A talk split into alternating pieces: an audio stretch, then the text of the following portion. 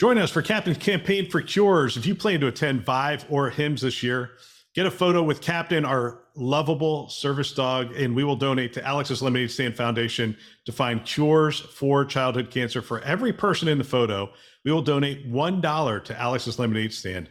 All you have to do is find Captain, grab your friends, take a picture, share it on social media, and put the hashtag Captain Lemonade or This Week Health, and we will make that donation for every person who's in that picture. Our thanks to SureTest and CTG for helping us to end childhood cancer. Today on This Week Health. Um, let's look at the hepatitis C rate within the entire state of Arizona. And if you were to look in there, it would be bright red in my county. So, okay, what's going on? We're in a rural community. There's multiple other factors, social economic factors. So we have a lot of things working against us. And who's focusing on this?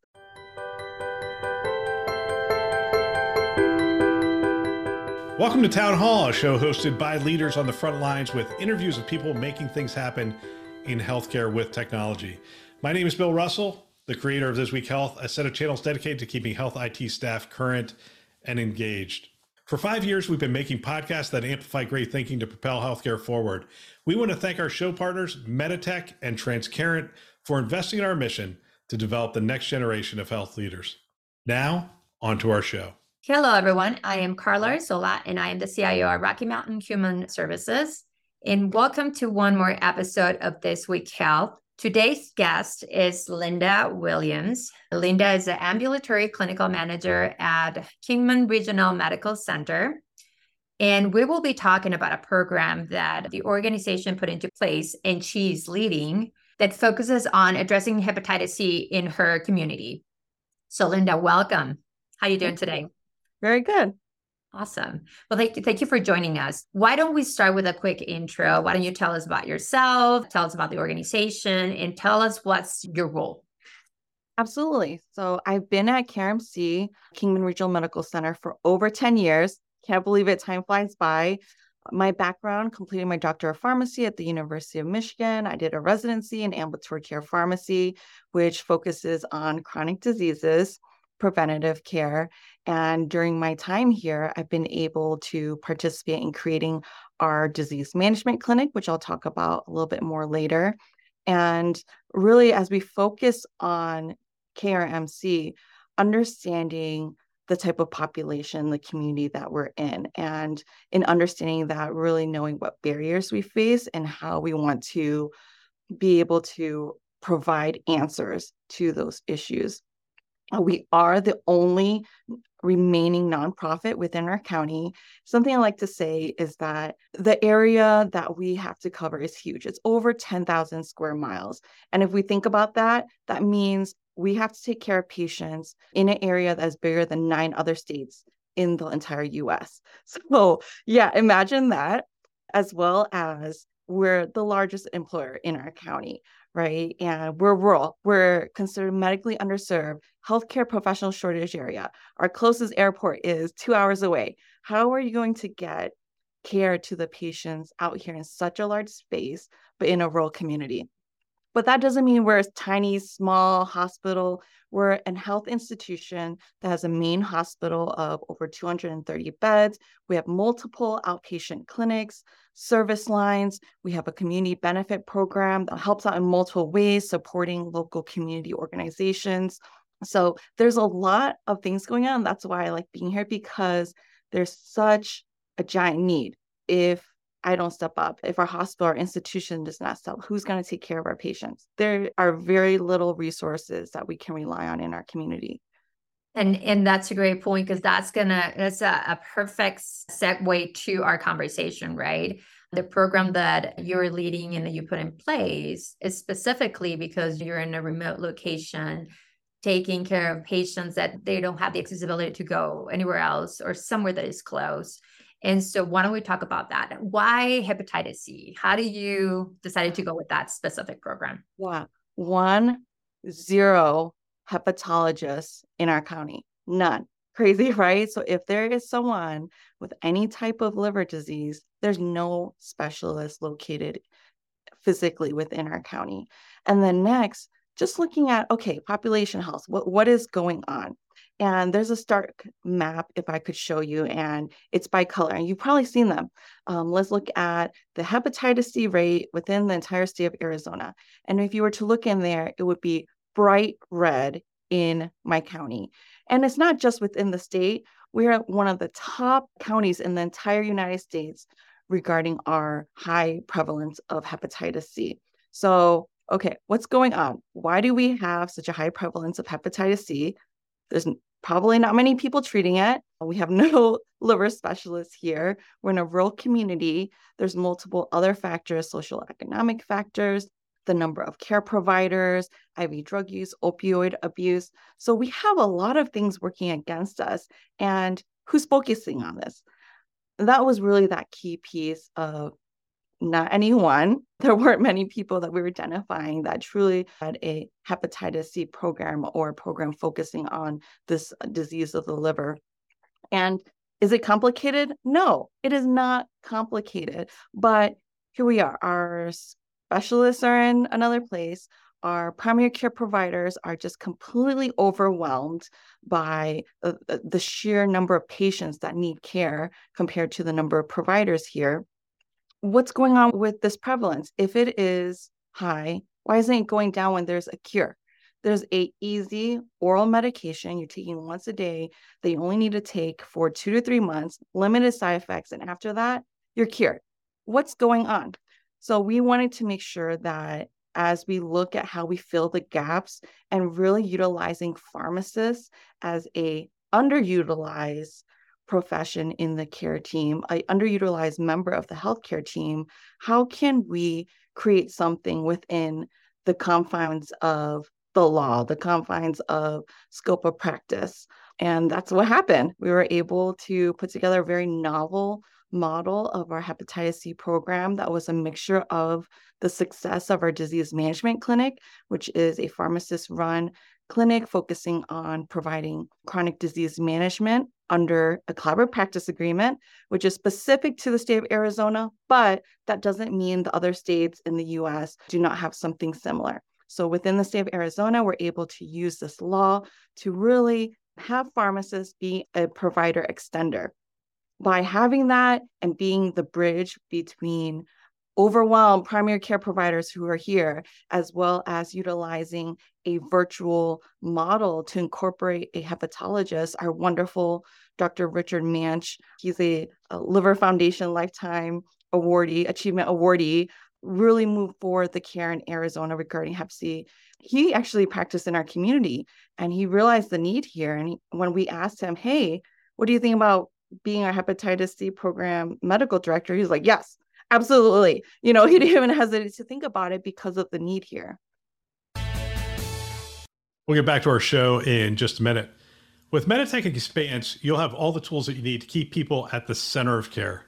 Engage your patients, reduce clinician burnout, explore innovative care delivery models, and leverage precision medicine and advanced decision support to make informed decisions. Why Expanse quickly ascended the class rankings to become one of healthcare's top overall software suites. Visit ehr.meditech.com to learn more. And now back to our show. That's fantastic. And one of the things that we talked about before, and when when we had an opportunity to have a conversation, you mentioned this is a, a pharmacy. The pharmacists are in charge of the program, not necessarily providers, which I, I believe is a huge undertake for you guys, but it also speaks volumes about the fact that you guys really want to take care of your community and make sure that you have a healthy community because that has alternative consequences, right? If we don't do that. And so tell me about how do you start promoting the program, right? How do you enroll your patients? How do you market the program to make sure that people, you know, create awareness and their people are coming to you to make sure that are taking care of proactively taking care of of the disease or getting diagnosed and getting treatment absolutely multi-step multi-phase when we rolled this out we dabbled in it we're like okay how can we do this really it was there were some barriers getting the word out and then so part of that was bringing on Meditech professional services and working with them as a team to have an official charter. Like, okay, this is official. This looks fantastic. And as part of that, really putting in place one, how are we going to do this with the technology that we have, with the Meditech EHR that we have? How can we make it be where it's always within the provider's face? faces, right in front of them? So there were multiple parts in terms of that. So let's first talk about technology, and that is for our primary care in our institution. Um, you were able to influence that. Every single PCP document that the provider opens, there's an automatically a tab that says hepatitis C screening.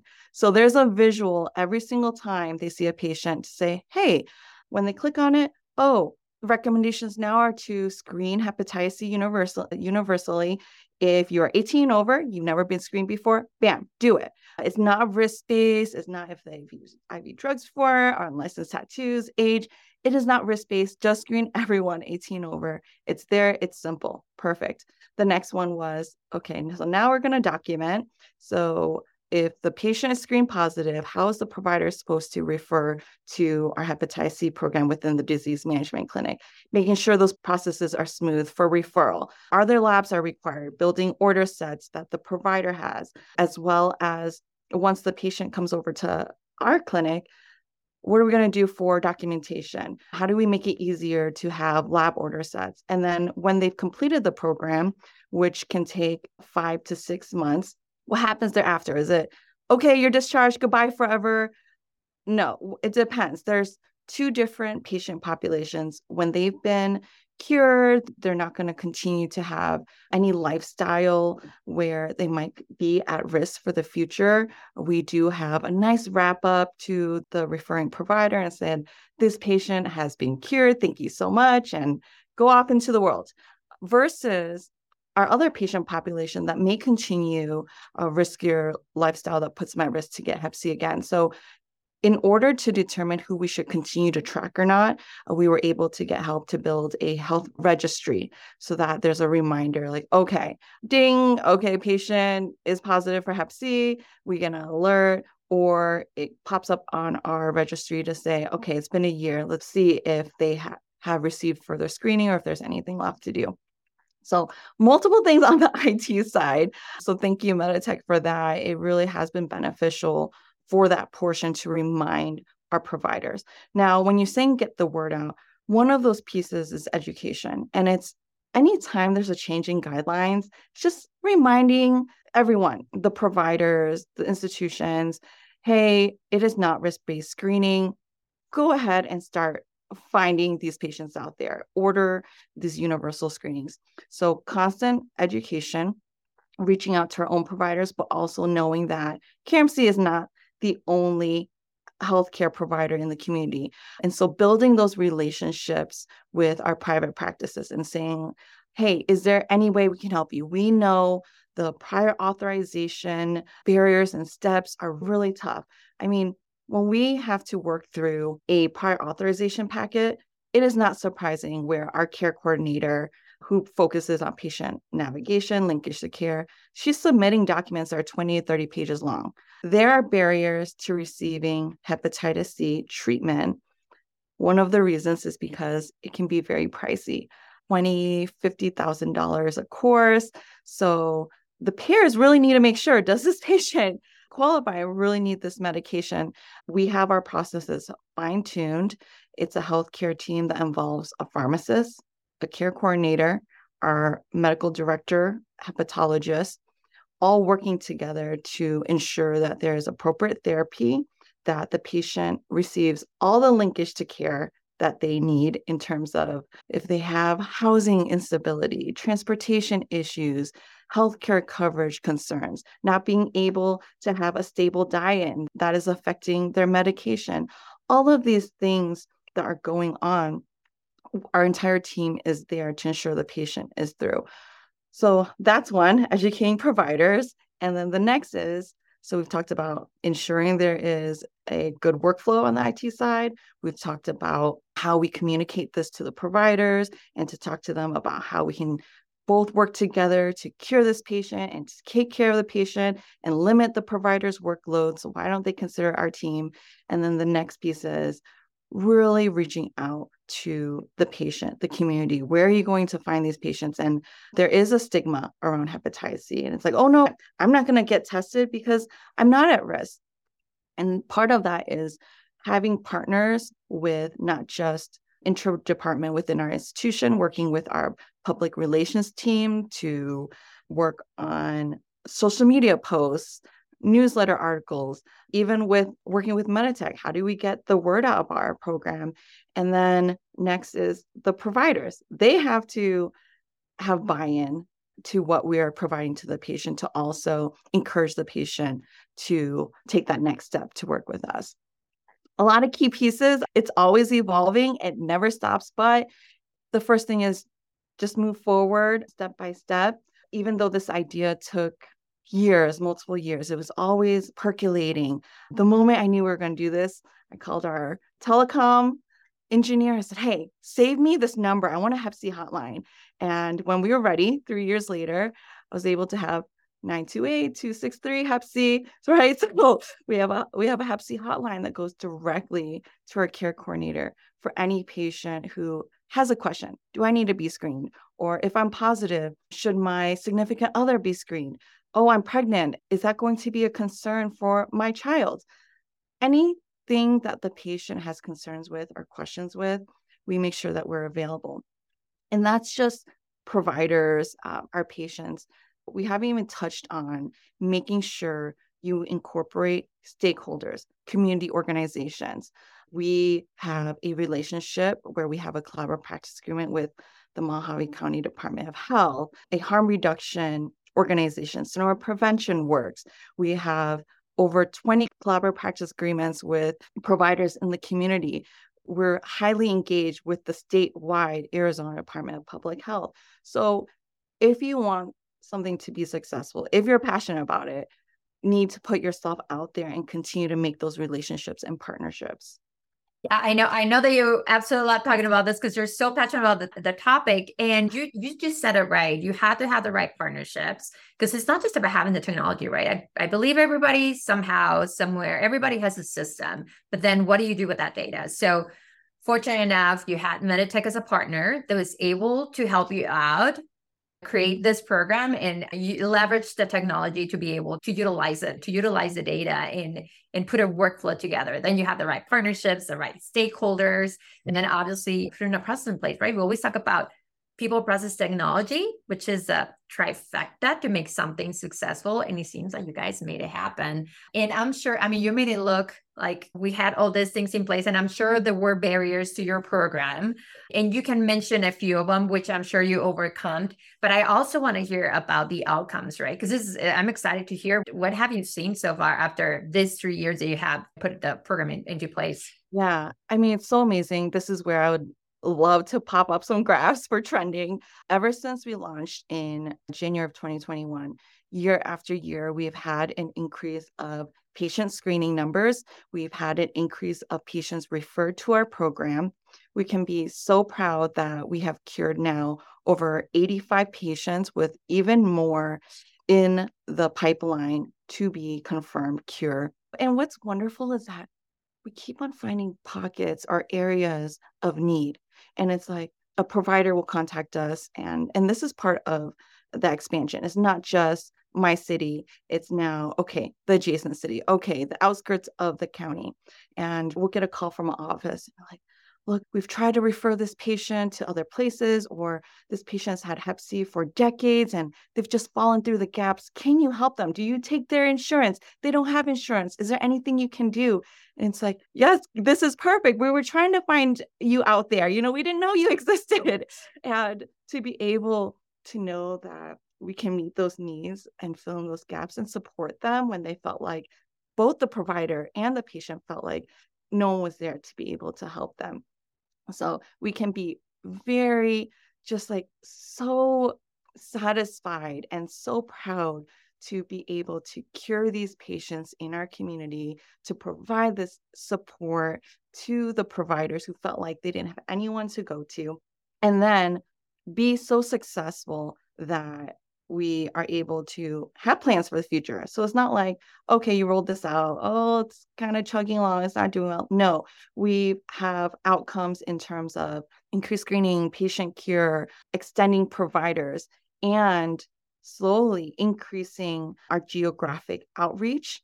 And that goes along with submitting for grant applications, right? And publications, poster presentations. And I'll touch on that briefly. I didn't talk about the BCA dashboard, which is the business and clinical analytics product through Meditech.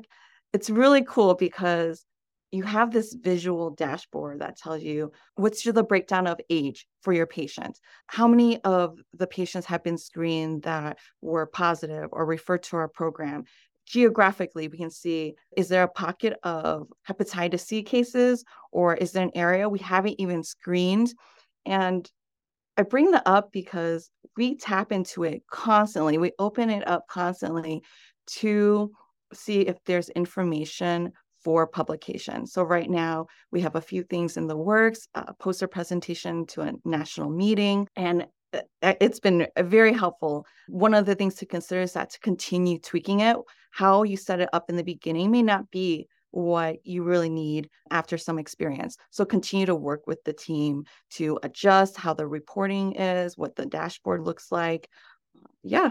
So lots of great stuff. If our Hep C program continues to be successful, we hope to be able to expand out to another area of need in our community and in our county, and that's HIV treatment and care in our community.